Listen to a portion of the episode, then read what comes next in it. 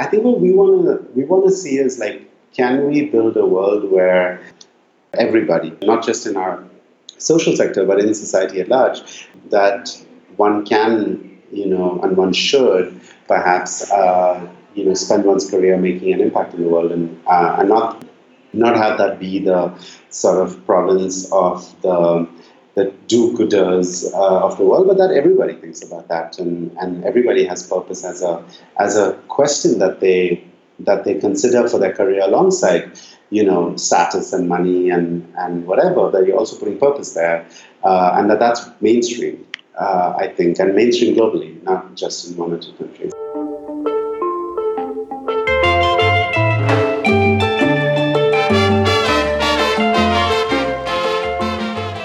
You're listening to Roshan Paul.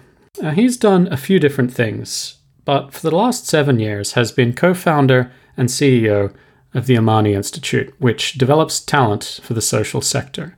In practice, that means education to equip people with the skills that they'll need in volatile, uncertain, and fast evolving contexts. And they do this from hubs in Nairobi, Bangalore, and Sao Paulo.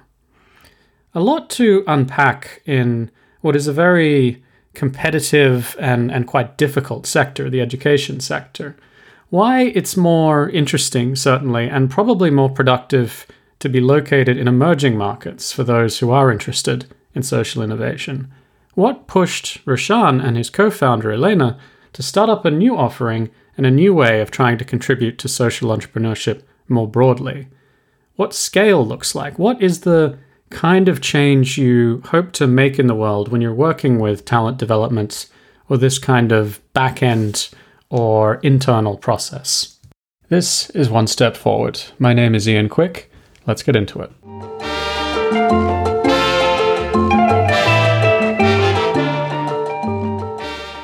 Thanks for doing this, of course. Uh, I usually start these in, in the same place, which is a very simple question. Uh, how do you explain what you do for a living if you meet someone socially at a party, at uh, a restaurant, the pub? Thanks, Ian. I explain it as, as simply as possible. I help people build the skills that they need to have the careers that they want, uh, but with a focus on careers in social impact. That is admirably simple. of course, there's like, you know, a lot more context and that can be given to that, but like I think that's the, the simplest way of saying it. Does that um, get readily understood uh, in an Indian context or in, in a Kenyan context or, or the places where you might be having that conversation? I think what it does is it, it uh, is uh, enough of a hook that it gets people to ask, like, uh, how, right? Like, what are the skills people want and, and how are you doing that? So, so in that sense, it works. I think the, the one other line that I will sometimes add is that um, increasingly people don't want to choose between making a living and making a difference. And uh, but it's not so easy to make a difference. If social problems were easy to solve, we would have solved them already. And so therefore, you need to train for it uh, the way that you would train for any uh, top sort of uh, highly difficult. Uh, area of work, right? Like doctors or architects or um, you know soldiers or Olympic athletes and so on. But there isn't a good uh, way of training people in for the social impact sector because uh, the traditional types of degrees that put people into the space, whether it's international development or peace studies or policy studies, uh, and so on tend to be quite academic and theoretical and don't really sort of they're not really what you end up doing on a day-to-day basis when you when you are working in these areas. So uh, while they can help you understand history and theory and so on once you get to the ground here it's more about how do you work with teams? How do you communicate effectively? How do you uh, do creative problem solving and these are things that are not generally taught in universities. And, uh, and for understandable reasons, that's not what universities are there for. Uh, however, that's what we need people to have those in terms of those skills in order to actually make a dent in solving social problems. And so, because there's no real way to train for this area and it's really difficult work, what we want to try to do is actually uh, help people to build the skills to do this level of work over their careers. And that's not so much the, or it's not just the sort of idea of the heroic individual social entrepreneur, although there's there's a place for that. Um, there seems to be roughly equal emphasis on uh, the entrepreneurship model, but also sort of how this stuff works in, in complicated institutions, right, that have to engage with these kinds of problems. Yeah, absolutely. So actually, like if you define entrepreneur as the person who starts the, the organization, then we actually work with very few entrepreneurs. Our primary focus are the people who want to work for those entrepreneurs, right? So we're about talent development for the social sector.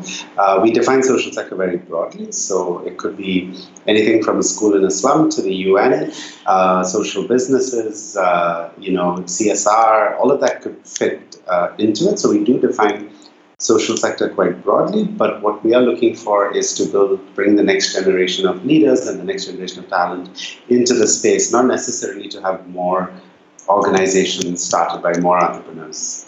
The location of this, the physical location, is is uh, I mean, it is some of this is remotely delivered, so it can be it can be global in some sense, of course. But physically, uh, Bangalore, Nairobi, and Sao Paulo. No, can you right. walk mm-hmm. through the origins there? What was the what was the drive to to be located in those places specifically?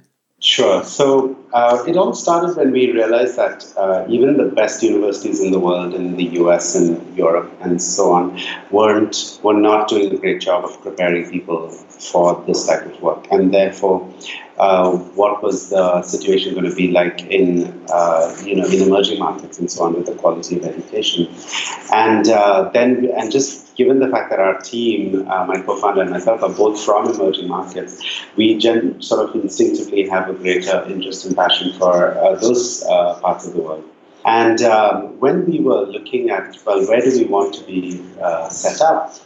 What we felt was that since we were working in social innovation, or our primary approach to training people is to build creativity, problem solving, innovation skills, then it was good to be based in the innovation hubs in emerging markets. And so we don't even necessarily pick Kenya, right? We pick Nairobi because it is the innovation hub for not just East Africa, but I would argue for, for almost all of Africa for social innovation. And likewise in, in, in Latin America, Sao Paulo is the most sort of you know center of gravity for innovation uh, in in both the business, the tech, and the social sector. And likewise, when we thought about uh, Asia, we felt, well, the largest civil society or the largest uh, social sector in Asia is in India. And within India, um, though there are many important cities working in social impact, the city that sort of most um, epitomizes innovation and, and uh, innovative thinking is Bangalore. And so that's when we decided on Bangalore. So it's not even that we pick the country so much as the cities, and the cities have to be sort of centers of, uh, sort of widely seen as centers of innovation in their region. Yeah, but it, it almost it it was interesting the way that this is is framed in your sort of product offering, which is that uh, the the frontier of social change or the the location of more innovative thinking about emerging issues is actually more likely to be in emerging markets as as contexts in which uh, problems tend to you know even global problems tend to materialize faster and have more impact given sort of weaker uh, government and other capacities to engage with them. So the the hypothesis, I guess, is that you're going to find more innovative thinking in, in these sort of settings than you might in a uh, wealthier, perhaps more amply endowed, uh, in other respects, northern context. Is that a is that a fair characterization of your uh, you're thinking? Absolutely, yeah. And I think what you, you can see change happening faster, right? So I grew up in Bangalore in India, which when I was growing up in the 80s and 90s uh, looked very, very different uh, than it does today after the technology boom.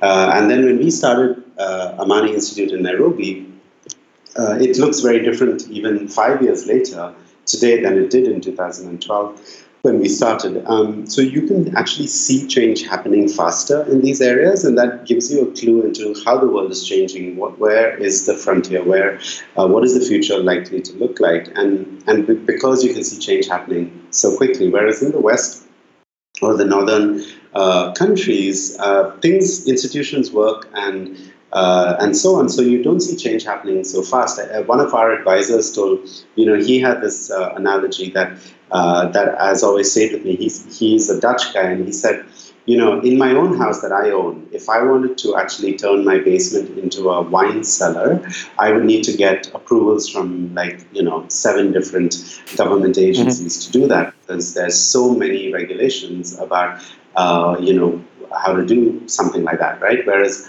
in an emerging market, you can like start a business relatively quickly and move forward pretty quickly. There aren't as many. There, there is bureaucracy, but there's also a sort of um, a greater sort of permissive environment to actually try things. Um, and part of that is because the institutions aren't that good or aren't that solid or aren't that honest in some, uh, of course. But uh, but it also means that you can operate with more freedom, with more innovation, and it's um, you know more dynamic in terms of how quickly things change. Because Amsterdam, you know, I've been going there since I started Amani Institute. I've been going to Amsterdam quite a lot. It hasn't changed; has more tourists now, but it hasn't changed really in six years. Whereas Nairobi, for instance, is unrecognizable almost, uh, and so and so is Bangalore. So, so that's why it's much more interesting to be in these places. If you're interested in innovation and change, uh, you can see it happening all around you in a in a much quicker way than uh, when you're when you're living in, in the West. And what is the um, what is the pitch? What is the sort of uh, you know offering if you're communicating not on a philanthropic basis, but more on a, a commercial basis um, to uh, to institutions and also to individuals. I mean, how how do you articulate the the value proposition? It depends, you know, whether it's an institution or an individual. So I think uh, for an indi- individual, the value proposition really is, you know, come and get a more practical, holistic, uh, field-based, uh, professional training than you would get in a master's program. Uh, particularly a, a, like high, highly ranked and expensive master's program in North America or in Europe, right? So uh, this is a lot more affordable and it's a lot more practical and uh, a lot more connected to the work you're eventually going to do. So that's to the individual. I think to the institution, again, it depends what we are approaching them for, but uh, there could be a pitch in terms of, you know, uh, providing the a new set of talent for their organization's growth. Um, another, you know, because we we also have um, an arm that does uh, capacity building inside organizations. So we will go to an organization and work with their staff or their stakeholder group, uh, be it grantees or um, fellows or beneficiaries or whoever to build capacity around leadership skills, management skills, communication skills, innovation skills and so on. So we could work with any audience of that institution to build capacity for uh, in these areas that are, you know, kind of of critical importance in the 21st century, but generally lacking from how universities uh, train. Um, or we could partner with them in a number of ways, like we run a lot of events, so we invite people to be guest speakers, uh, speak at events or speaking opportunities or uh, hire from us and thereby save a lot of time and money in finding high quality people um, and uh, you know all other types of network relationships and, and partnerships. There's no there's no reason that um, that pitch, so to speak, would not be relevant from someone coming from the global north, right? It does seem like for people who want to work in the social sector or want to work particularly in sort of the quote unquote development field, you know they're planning to spend most of their professional lives in the developing world and, and, and addressing these sort of policy problems but uh, and you, therefore you'd think would be a natural sort of market for this right? Is there a lack of interest there or is it more a question of sort of sequencing and, and prioritization of your efforts?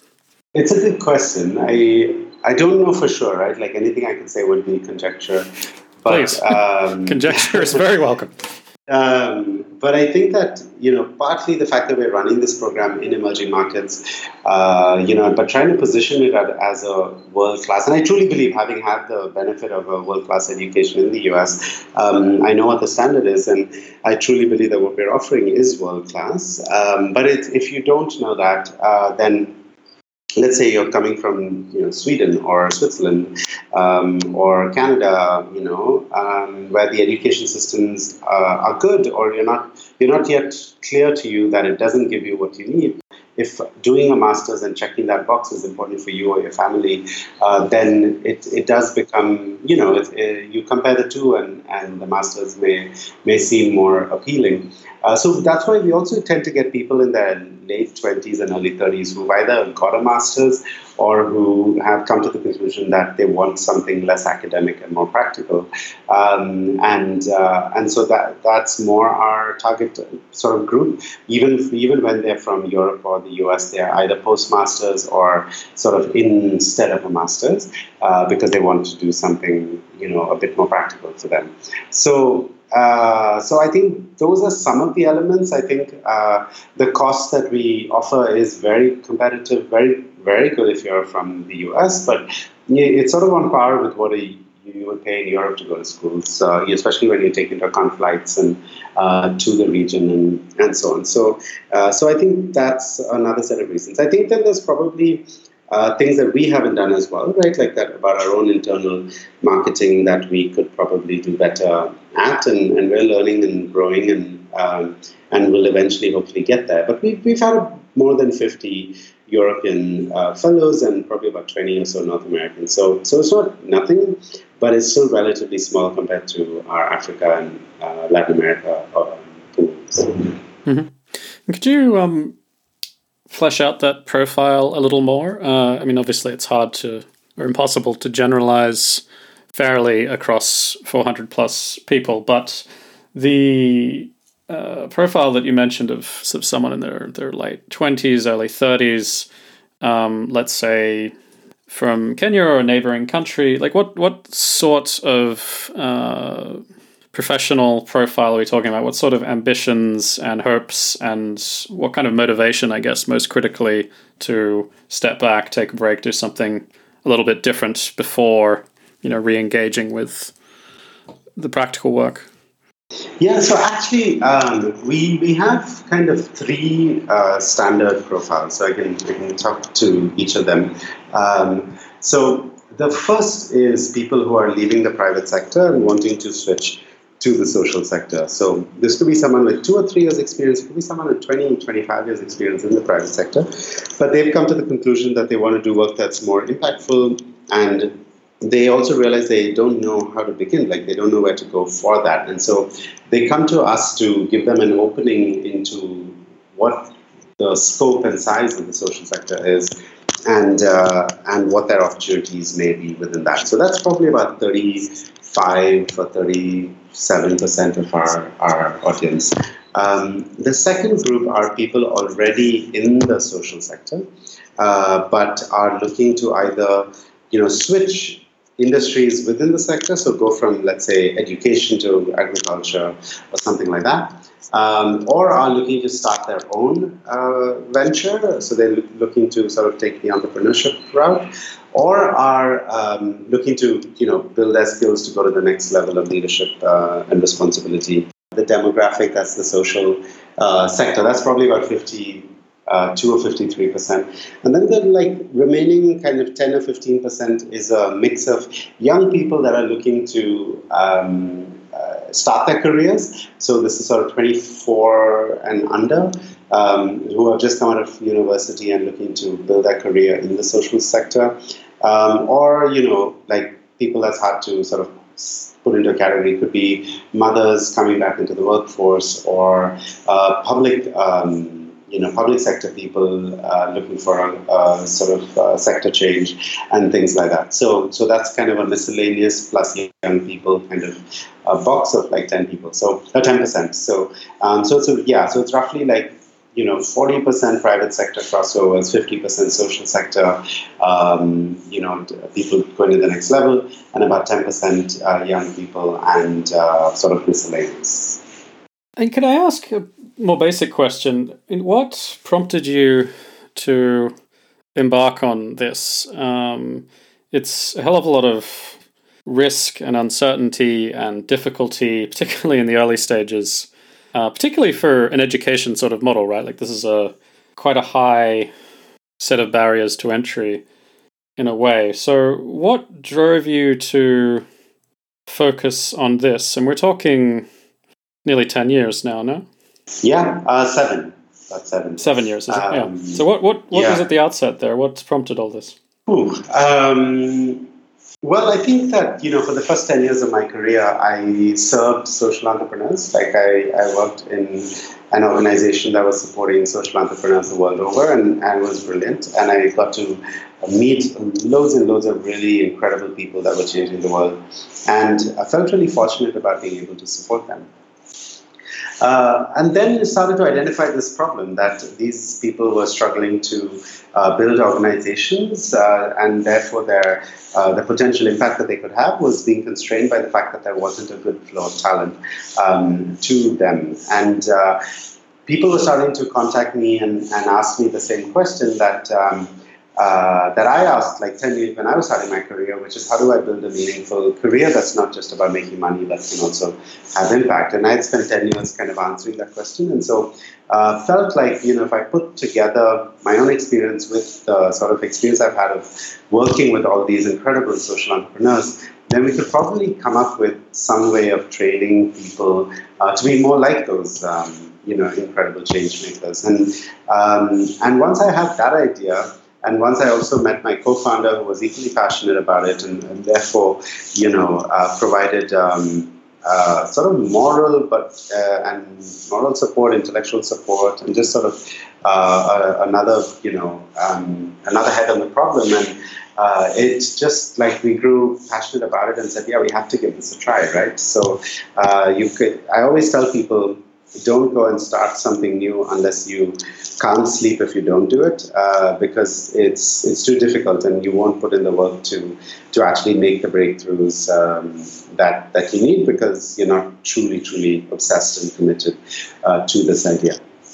So I think when I realized that I was getting obsessed about this and, and was ready to make a, a switch and uh, move into entrepreneurship myself, that's when it um, you know, it made sense. But I would actually like to say that, you know, I know that it sounds risky, and of course, entrepreneurship is always has an element of risk. But um, the question is in comparison to what, right? Like a lot of entrepreneurs, like when asked this question, they, they don't really identify as being like these massive risk takers that like the mythology of entrepreneurship is because like what's the alternative is continue working in a it, this wasn't the case in my case but for a lot of entrepreneurs continue working in a job that you don't like or isn't you know giving you uh, enough fulfillment like that seems to be also quite a risk right uh, it's a it's a huge risk to your happiness and, and satisfaction and um, and so on um, I was pretty happy with my job, but I was also ready for like a new challenge in some ways. Um,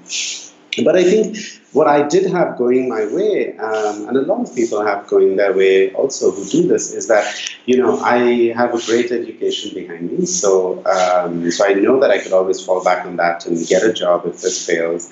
I have a supportive family. Um, I didn't have kids uh, or young kids at the time. Uh, these are all reasons that stop people from from pursuing entrepreneurship, and um, and I just felt like this was the time to do it. Uh, and if I didn't do it now, then you know, I, I wouldn't, uh, uh, I may never do it again. And, and actually, uh, I, shortly after I decided to leave Washington, D.C. and move to Kenya to start this organization, I received uh, an offer from uh, you know very well known multilateral institution, and it would have paid me a lot more than I was even making at the time, and I had a lot of student debt uh, and um, and all of that, and it was, and to essentially do the same job I was doing at that time, but for a lot more money, uh, and uh, and a you know, prestigious sort of uh, institution. And I, you know, I really thought about it. And then a friend of mine who who I whose advice I really value said, look, like if you don't do Amani Institute now, uh, you will always, I know you, you will always wonder what if uh, this was such a you know great idea and great opportunity, what if you didn't do it? Whereas this institution is always going to be there uh, if you ever want to come back, like they they're not going anywhere. So so now's the time to take the risk if you want, and, and that really made. Um, made an impact on me because I knew he was right that like if I didn't do it, I'd always wonder what if I had done it. Uh, and I think that's a risk too. So I think the way entrepreneurs are are wired maybe slightly differently is not that they see themselves as risk takers, it's just that their processing of, of risk or the alternatives to not taking the risk is is also quite uh, quite strong. Mm. I don't know if that makes sense, but it's what I've always felt, and I've seen other entrepreneurs articulate it like that. It just didn't seem that risky to them. Yeah, no, it does. It does make sense. I, I'm wondering in the back of my mind um, how much your your own sort of life experience informed the model, right? Because you you did make the the effort and the incur the enormous expense, etc., to pursue sort of one of these more traditional offerings in a uh, fancy northern institution mm-hmm. in a different country, and you know, there's the obvious uh, cultural clash and um, uh, expectations, which may or may not be met, and and obviously the practical difficulties which I myself encountered. Uh, did that influence your your thinking on the model? I mean, how much is this designing a product that you would have been interested in when um, you were you were younger and and thinking about what to do? Yeah, I think uh, you know. Um, I often advise people don't go get a master's unless you really know what you want to get it in. And their response to me is, well, that's easy for you to say. You you know, you went to Harvard, so um, it's easy for you to say like, don't go and get a master's, but look like you've always got that, you know. And um, I think that they're right. Like, it's easy for me to say, but it's also like based on uh, my experience, which is even though I, you know, I have an Ivy League graduate degree and I have a undergraduate degree from a top 10 uh, university in the US as well. I learned so much more while working than I ever did in school. Uh, school gave me a lot of wonderful things, but it didn't give me sort of professional skills or um, an understanding of how to work better with people or work in complex environments and and so on. Uh, and so, what um, there was a moment I think that it really sort of crystallized to me in hindsight where uh, a program I was running while working uh, for an NGO, uh, I received a call from one of that NGO's, um, you know, uh, the organizations they supported and the CEO, and, and she said to me, uh, you know, my life is in danger. The mafia are after me. Uh, I, I, don't know what to do. Like, should I go even more public and uh, risk being a bigger target, but at least raise the stakes of them coming after me? Or should I go into hiding, uh, in which case I may get away, but they may also be able to find me and, you know, like do away with me in secret? What should I do? And I was 27 or 28 years old with my fancy two degrees, and I had no idea how to answer her. Um, and, uh, and I didn't know what the right questions were to ask. I didn't know what the right advice was to give. Um, I hadn't been trained in uh, asking good questions or in coaching skills or in understanding sort of different people's life journeys uh, to really be able to respond um, to her. And so that was for me uh, a moment where I felt really inadequate despite my my you know sort of great education. Um, but it was it was the one it's the one I remember most. But but there are so many other cases where it wasn't so dramatic a contrast. But it was just that I felt like I was learning more while being on the job than I was learning in the classroom. And so yes, like the model that we developed is based on our experience of saying that um, you have to bring work into the education system. So that doesn't just mean like working while you're going to school. It means that the work you do and the education you do have to be interconnected, um, and that the skills that you learn uh, in the classroom have to be immediately applicable in uh, in a work environment, right? So we design our program with all of this in mind. Um, and then the other thing was that how do you learn to take care of yourself? How do you manage yourself through a career in this in this type of work? Because social impact work, and particularly if you're working in complex uh, environments where there's conflict or uh, corruption or mm-hmm. um, political uh, things to take care of, it takes a toll on you as a person. And so, how do you take care of yourself and manage yourself for the long haul? Like, these are not things you learn in university. So, when we were starting the program, we really wanted to bring those types of conversations, those types of skills, uh, that type of practical work experience to, to bear on the education that we were offering. And, and, and so, yes, like the, what I did not get in university, um, you know, we're bringing into, into Amani Institute. The second point you mentioned there towards the end is interesting. And there is a, a piece here that relates to um, sort of fit for purpose or adapted to context skills. Um, and we talked a bit at the beginning about why it might make more sense, in fact, to do that um, physically and intellectually located um, in an emerging market than it would in a northern institution that's somewhat disconnected. But the, the second piece, which is is equally important, is um, this question of uh, values and bringing the whole self to it, uh, which is also something that is quite, I think, lacking in uh, traditional education. Right? Uh, it is sort of a, a technical take on problems that are challenging to values and challenging to uh, find the, the correct direction, right? It requires principles as much as it does a set of, of technical skills a lot of the time. I mean, the example you gave is a perfect one, right? Like, that is not, that sort of situation requires an equal measure of sort of pragmatic thinking, the right questions, but also um, a strong set of, of guiding values. Could you elaborate a little bit more on that? I mean, how does that factor into um, uh, a program or, or assistance that you can give people? How does that get built into the the approach? Right. So we actually we design curriculum around it. We've got a, um, a part of uh, like a required uh, and, and actually very popular part of our program is what we call the inner journey of the change maker. And, and what that basically is saying is that uh, the living a life in in change making or in professional sort of social impact work um, is not just like you're not doing this to make money necessarily, like the vast majority of us. Um, we're doing this because we're passionate about solving a problem or want to do something of service to other people and make the world a better place. And um, there's a reason why problems are, are, are still there is because they're difficult to solve. And if you go up against these problems, um, given that you're already bringing a, a, sort of a personal motivation uh, to the table, you're going to have to confront a lot of things. You're going to have to confront, uh, ask yourself a lot of difficult questions, and and get to know who you really are and how do you sustain your motivation for the long haul because social change uh, doesn't happen overnight.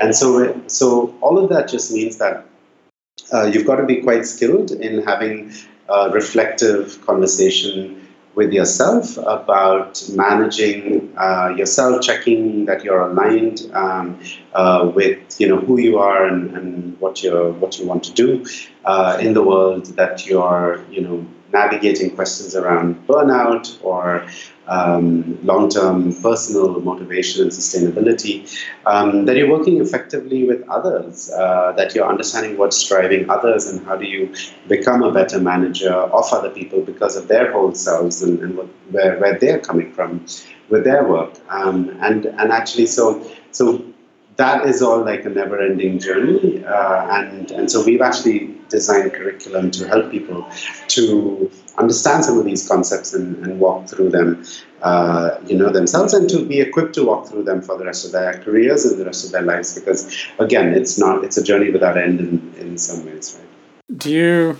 interrogate yourself in this regard, given that you've been uh, on this seven-year sort of journey? I mean, how do you check back in to see how your original motivations are playing out? Uh, yeah. all the time. Yeah, uh, we all we. I mean, this is sort of in, in our internal jargon for us as well. Like uh, we were always, you know, uh, questioning where we are on our own inner journeys and uh, and so on. And you know, our team uh, is like you know the work that we do does throw up opportunities for feedback um, because we are working with students and they will give you they will give you feedback and, and you can then question you know how you're doing things and so on. Likewise with with the team. Um, and uh, and then I tend to read a lot, uh, reflect a lot, and I'm always trying to learn something new and improve uh, in different ways. So uh, yeah, I I'm pretty intentional actually about uh, this type of reflection and, and sort of self uh, awareness and, and growth and, and honesty as well. And I mean, I can't let you get off that easily. And what what are the uh, what are the conclusions in this regard? I mean, how you had your initial sort of vision, and it's been playing out over seven years. How do you sort of do the arithmetic there?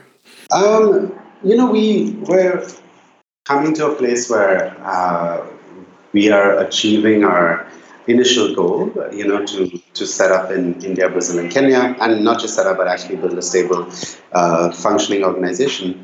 And um, a question that I had for myself was like, uh, you know, am I an institution builder or am I a, mm-hmm. a start startupper, right? Like uh, even when I worked for 10 years with an NGO, I actually focused a lot on starting up a, a bunch of new programs for them uh, and then transitioning it to other leaders and, and moving on to the next new thing. And, and so about a year ago, a question I was really asking myself was, am I going to be around for the next 10 years of my organization's growth or have I started it and it's stable and, and I move to do something else, right? And so that that was a question that sort of, you know, had me interrogate a lot, like, you know, who am I? Like, who do I want to be? What, what's the impact I want to have in the long term? Is it based on on starting new things? Uh, am I still motivated enough to do this for another 10 years? Or um, is it actually, you know, I, I, want to build an institution and leave a, like, a legacy in a, in, in one organization and uh, and so on. And what are my skills best used for? Like am i better at starting up things? Or um, you know i know for instance that like the startup process and business development and those are, those kinds of things give me more joy than kind of process improvements and management and managing people and so on right? So um, should i go with where my skills are or do i actually like try to learn new skills and um, try to like learn how to actually be a better manager for the larger purpose of, of building an institution that I that I really care about. So those are like a whole bunch of different questions that I have to work through, and working through them in practice, not like you know going to uh, a vipassana retreat, but um, but actually like in the day to day, like getting feedback from my team, like seeing what I try that works, what, what I try that fails, um, and and so on, and then really understand what my motivations are and so on. So those are a bunch of like questions that I was asking myself, and eventually came out um, to the place that I do want to continue um, you know, provided that the organization is, is growing and, and all of that, and, and we are you know succeeding in the world, then I do want to be part of that for the foreseeable future. And and I've decided not to actually like uh, leave. And it's the first time I think I'm saying that publicly. but uh, decided not to leave, um, you know, at, at, sort of that first 10 year mark and um, and sort of uh, sign sign up again. But it, it's actually a, a, it's an intentional signing up again um, for the next phase of whatever it is that we um, go on to do. Um, but that was quite a long conversation I had with myself around that. Mm. It's better than the alternative of uh, you're deciding that you will resign, and the first anyone hearing about it is on a podcast. yes, exactly. Definitely better than that. Might be a bit of a probably not the best leadership uh, to do it that way. Um, what what's the? I mean, there is this is the this is always the thing with social impact, right? Like there is no obvious or logical endpoint. So, what do you you know, what's the vision, or what do what do you uh, want to see this looking like uh, in that sort of time frame? Um, I, you know, you can talk about scale, but one can scale endlessly. But sort of qualitatively, where would you like to see Amani end up? I think where we, um, and this is a this is sort of a, a a work in progress or a, a, vision in progress, if you will.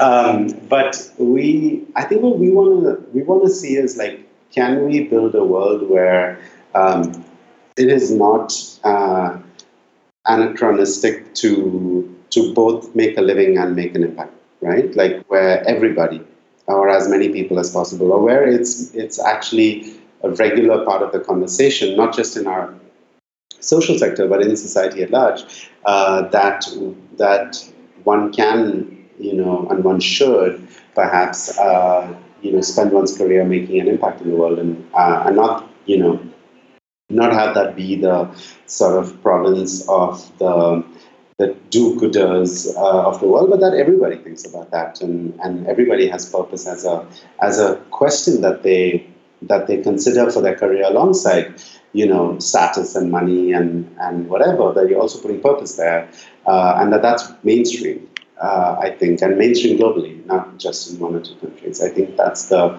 uh, the vision that we have, and um, and we're trying to to move towards. And, and that obviously therefore means that it's not just the social sector. We've also got to work with um, with the private sector uh, quite a lot around this, and and we've we're starting to launch programs um, for the private sector as well to bring about like more conscious leadership, uh, you know, more purpose-driven uh, management and and things like that. So so I think that's the direction we we want to go in. And you're right that there's no end to this, right? Um, uh, we don't know what that tipping point towards mainstreaming of this is going to look like, or we don't know yet. Uh, we, we haven't yet put a number on a wall that says, yeah, we want, you know, one billion people or whatever. Um, uh, we've not done any of that, but um, I do think that's kind of the, that's the direction that we want to see our, our impact have.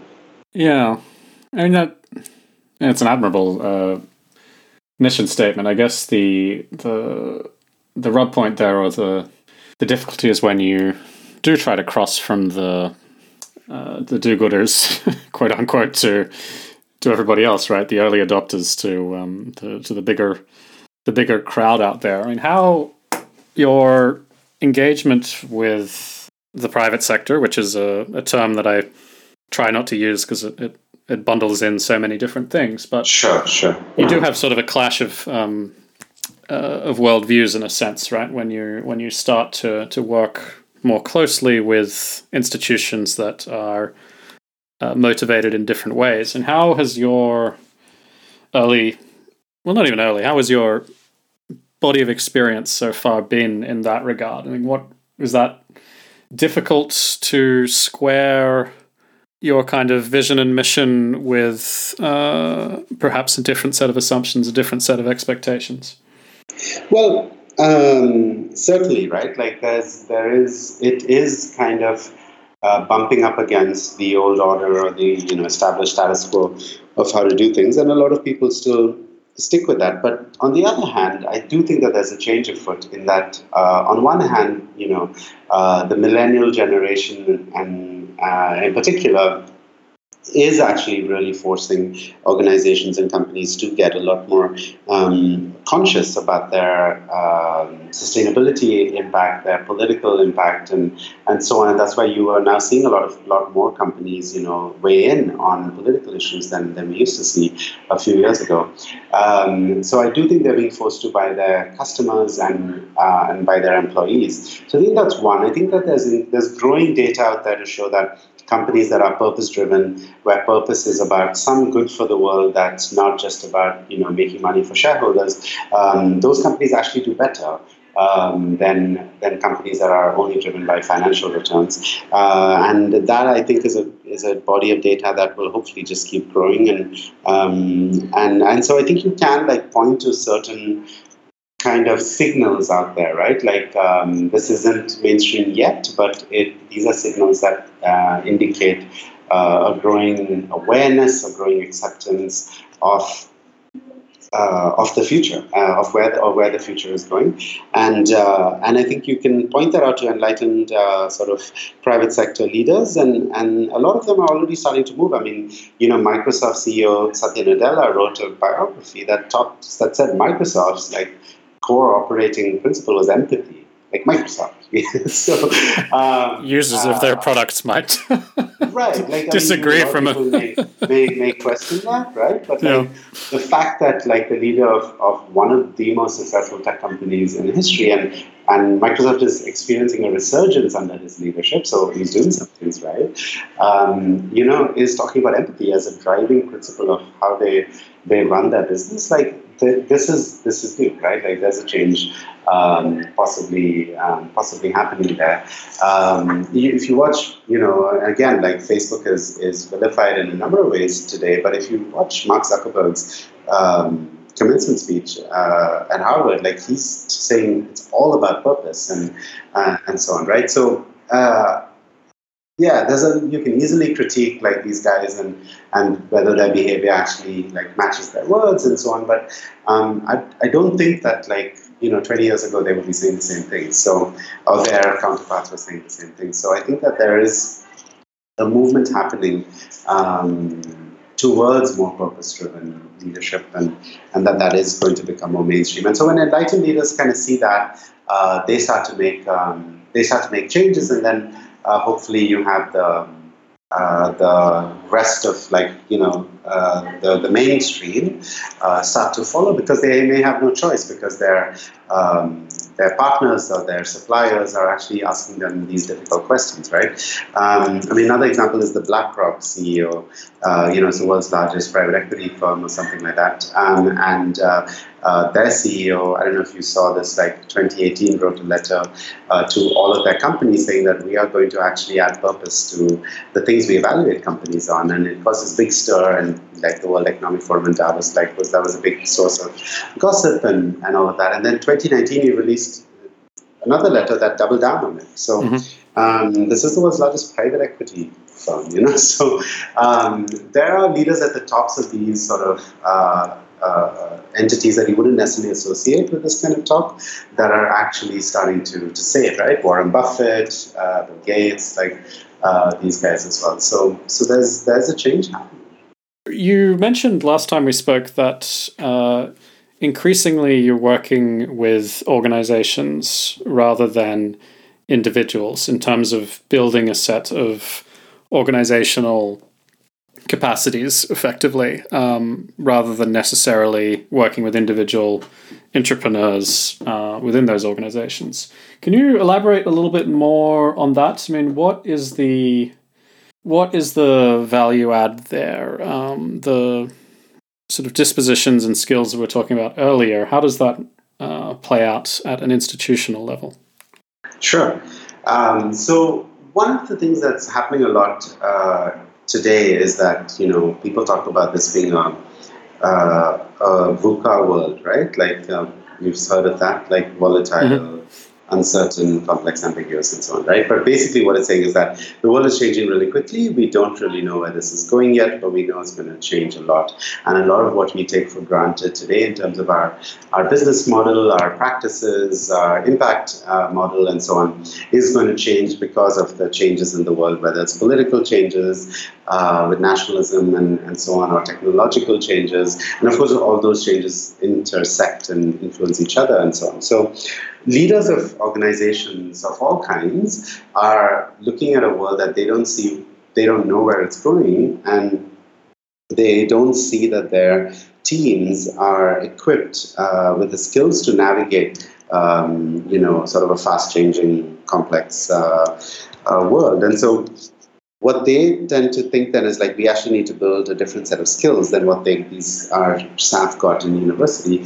Um, so like how do we actually look at innovation and creative problem solving as a skill that we can develop for um, you know for our teams um, or our communication skills you know better working with people better working with uh, diverse groups better working globally uh, with people that are very different than you um, or or new forms of leadership in the 21st century, where it's like less hierarchical, less top down, more kind of you know um, uh, sort of a mix of kind of consensus based, but also sort of uh, expertise based uh, leadership. Uh, what are the latest tools that we as leaders can use from what's what's being you know created out there, and so on. And I think that uh, they would like to build their team's capacity. And of course, organizations have learning and development funds and so on. But I think what they're increasingly starting to see is that there is a whole set of skills that is coming, that is going to be important um, for the future.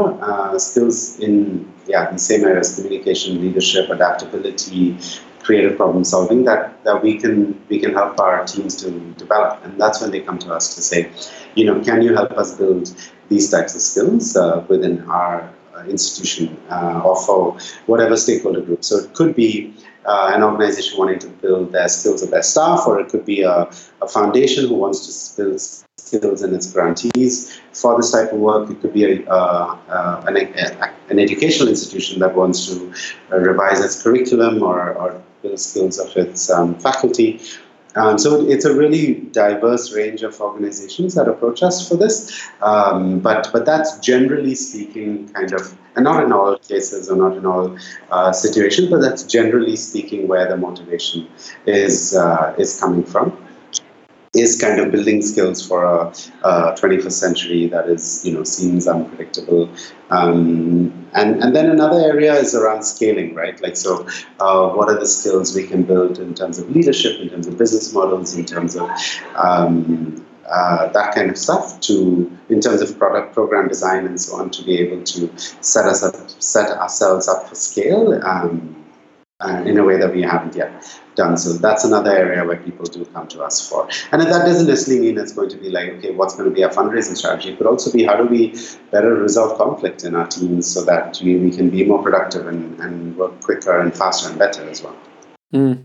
Is it a is it a comparative advantage in this regard, given the nature of that context or those uh, sort of meta challenges that institutions are facing? Is it a comparative advantage that you are located in and, you know, to a large extent, a product of um, emerging market conditions? Um, is it a selling point to say, look, we are coming at this from contexts that are uh, places of very dynamic change and people who are accustomed and, and interested in engaging with very dynamic change. Can you can you make that pitch successfully to people? Um, is that something that people grasp, or do you have to dress it up in a different way? Yeah, I think that's actually one of the reasons people come to us, right? Yeah. Um, which is that you know our experience of working in emerging markets in social impact, right? So you could bring in, uh, but but having a world class kind of um, background, uh, faculty, staff, and so on, right? But being based in emerging markets, right? So um, a lot of times people say, look, I can bring in. Um, uh, you know, a more well-known consulting organization, uh, to help us with this, but they don't have the social sector knowledge that you guys do, right? So, um, so that I think is one area. Uh, I think by being located where we are, um, our overhead costs are lower as well, and so we can also be like in some ways a better sort of financial proposition for um, for organizations in this part of the world than would be a you know a, a large global consulting firm, right? So I think we also have a cost advantage uh, in not in all cases, but in, in many cases. Uh, but I think the other uh, the other thing that we bring to the table is yes, the sort of so emerging market understanding of social impact. Um, you know that uh, it, not everyone can bring both of those things, the understanding of social impact and the emerging market uh, um, sort of context, um, you know, to, to the table. I, I ask in part because sitting in, in the UK as I as I speak in a politically failed state. it is a high turbulence context right now. Right. Yeah. But you know, like that's a great example, right, of why like uh, like you wouldn't know it, right? Like I could walk the streets of London and I wouldn't know that like uh, it's a political failed state. Like that's because the institutions are so good, they're so strong there. Whereas if if India was a political failed state, like you would know on the streets uh, if you're that type of personality. But you can you can actually like have more impact and have greater change, uh, see change happen faster. Mm. Let me uh, let me ask you two sort of general things, and uh, we'll wrap it up. But the the first is what has been the most difficult part of this um, for you personally? And obviously, there's a lot of elements to put together an institution and a staff and and deliver a service and I'm sure all of that is difficult in its own way, but what have you found personally most challenging?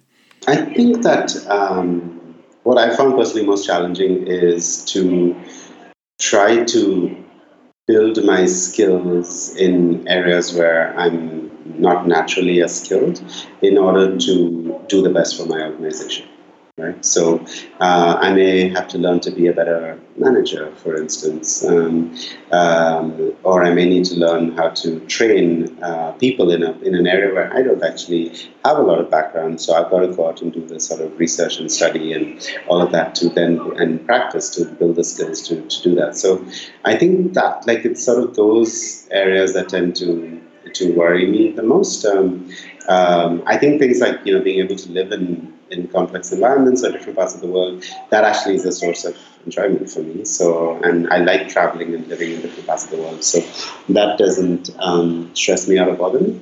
Um, so for me, it's more like there are certain things I enjoy doing and I naturally gravitate to do, and then there are things that I enjoying less, but are also critically important to do. And so, how do I uh, build the skills and uh, keep my motivation up to do that? Um, uh, and and that it's it's one of our board members was recently telling us like you have to be in so many really different conversations in any given day. How do you keep your mind, you know? Uh, aligned and not actually going off the rails uh, somehow. Uh, that that is that is a challenging one. Uh, I think, and so some of that like mental gymnastics in some way of having a curriculum design conversation on one hand uh, in one hour, and then having a you know event design, event planning conversation the next hour, having a coaching call, conversation with a staff member in the next hour, and then following that up with like I don't know like a business development uh, meeting with. Um, with someone, um, followed up by like reading impact evaluations and trying to, to see what that mm. like. It's like in any one day, the, the the number of different areas that one needs expertise or one needs to be able to bring uh, skills um, that can be exhausting over the uh, you know uh, as as well. And so, um, being an entrepreneur, entrepreneurial personality like I tend to enjoy work, my work and uh, work a lot, but then also realizing that you're in the mar- in in this as a marathon and not as a sprint, and thereby taking care of yourself and, and not feeling guilty about, you know, taking a Sunday off. Uh, um, those are more the, the challenging things, right? Like, so, um, and, and I think some people, some of my colleagues actually, uh, I use the word don't feel guilty to take a, a Sunday off. Like, um, uh, some of my colleagues have that. My, actually, now that I think about it, my issue isn't guilt. My issue is, is like realizing that I'll actually be more refreshed if I take the Sunday off than like, but I may actually prefer to work on the Sunday. Like in the moment, I don't feel guilt. I actually feel enjoyment about working, but I know that like I can't keep up that pace for, for you know another six months. So like it's actually better to take it off, even though I'd rather be working, frankly. Um, uh, or a Friday night, like I could go to a bar or I could work, and sometimes I would rather be working, you know. Um, uh, but then saying like, no, actually, like for the long haul, it's better if you actually not think about work and refresh your mind and so on. And I think that's where my challenge is. Though some of my colleagues actually and other people, friends of mine, for them there's a guilt element. Um, uh, for me, it's more like a, how do I stay refreshed for the long, the long haul? Mm. Well, you spoke of the entrepreneurial mindset, and I think that's part of it, right? Is that's where your uh, hormonal rewards uh, may come from is uh, is doing things and, and, and moving forward. Um, it can be hard to resist that. But no um, no moments of uh, most most sort of founder slash uh, starting up institution stories tend to have moments of, of crises. Nothing like that. Well, we've had our um, our share. I think nothing that has been um, nothing that has been sort of existential, really, mm-hmm. yet, apart from one uh, instance in Kenya where um, we our office was attacked by um, sort of armed robbers. I mean, they weren't targeting us; they were targeting another um, organization in our same building. Mm-hmm. And that was happening in a time where there were a lot of terrorist attacks in Kenya, though this wasn't terrorism, this was just straight up crime. Um, but um, that really made us think about should we stay in Kenya or not? And then choosing, it was a long conversation, and then choosing to stay actually was the best decision we could have made, um, but in that moment it was a it was a crisis. Um, we always have questions about you know are we going to meet our budget and so on, but I think that that's like every organization, right? That's not so um, unusual. Uh, so I think we've we've had a relatively charmed uh, sort of existence in that sense, in that we created a sustainable social business early on, and we've grown organically. So one could actually critique and fault us for not thinking big enough actually to say like you're working with very small numbers of people uh, why don't you like try to raise funds and work with you know a thousand people um, a year instead of 120 in our fellowship program mm-hmm. um, and that would be a valid critique i think um, but but we made a certain, our choices because of you know our perception of where our skills and interests and so on lie um, and but that's allowed us to to not have to face some of the crises, we say related to funding or um, you know that or overexposure that certain organizations that I know have had to deal with, right? And so as we've gone very sort of methodically, step by step, in terms of building the business model and growing uh, organically from there, as opposed to you know, trying to have a 10x kind of growth curve and then figuring out how we're going to pay for all of this. So we haven't, we've chosen not to go down that, that road. And I think there are downsides to that too, but I think one of the upsides is that it's, it's meant to sort of more slow and steady and uh, approach to things. Yeah. Has there been a um, point of inspiration or guidance there that you go back to a lot, whether that be a you know a book or a person or a, an experience? I mean, what anything that you come back to to keep yourself pointed in the in the right direction? Um, I think my co-founder is a great um, source of that, right? Like, I mean, sometimes she's having her periods of doubt, and, and I can support her, and sometimes I'm having my sort of moments of sort of self-doubt, and, and then she can support me. So I think like having a co-founder with whom you're really well aligned, even though you live in completely different parts of the world, um, I think that that has been um, very, very important. Um, there are certain management books that I, I go to. Um, uh, you know, there are certain speeches and talks that I um, that I've enjoyed, uh, that I find con- continually sort of help me um, to reflect. Um, that I that I go to and that I've taken notes on and revisit my notes and uh, and so on. Um, so I would say like it's been more that I, I, like to read biographies of sort of successful entrepreneurs that I, you know, admire their companies at least, and uh, and see what I can learn from them. Um, so that helps too. Um, so those are some of the things, uh, but uh, I think at a deeper level, as of now at least, I'm still very much sort of dedicated to the mission, and, and at the end of the day, that's the biggest source of kind of ongoing motivation.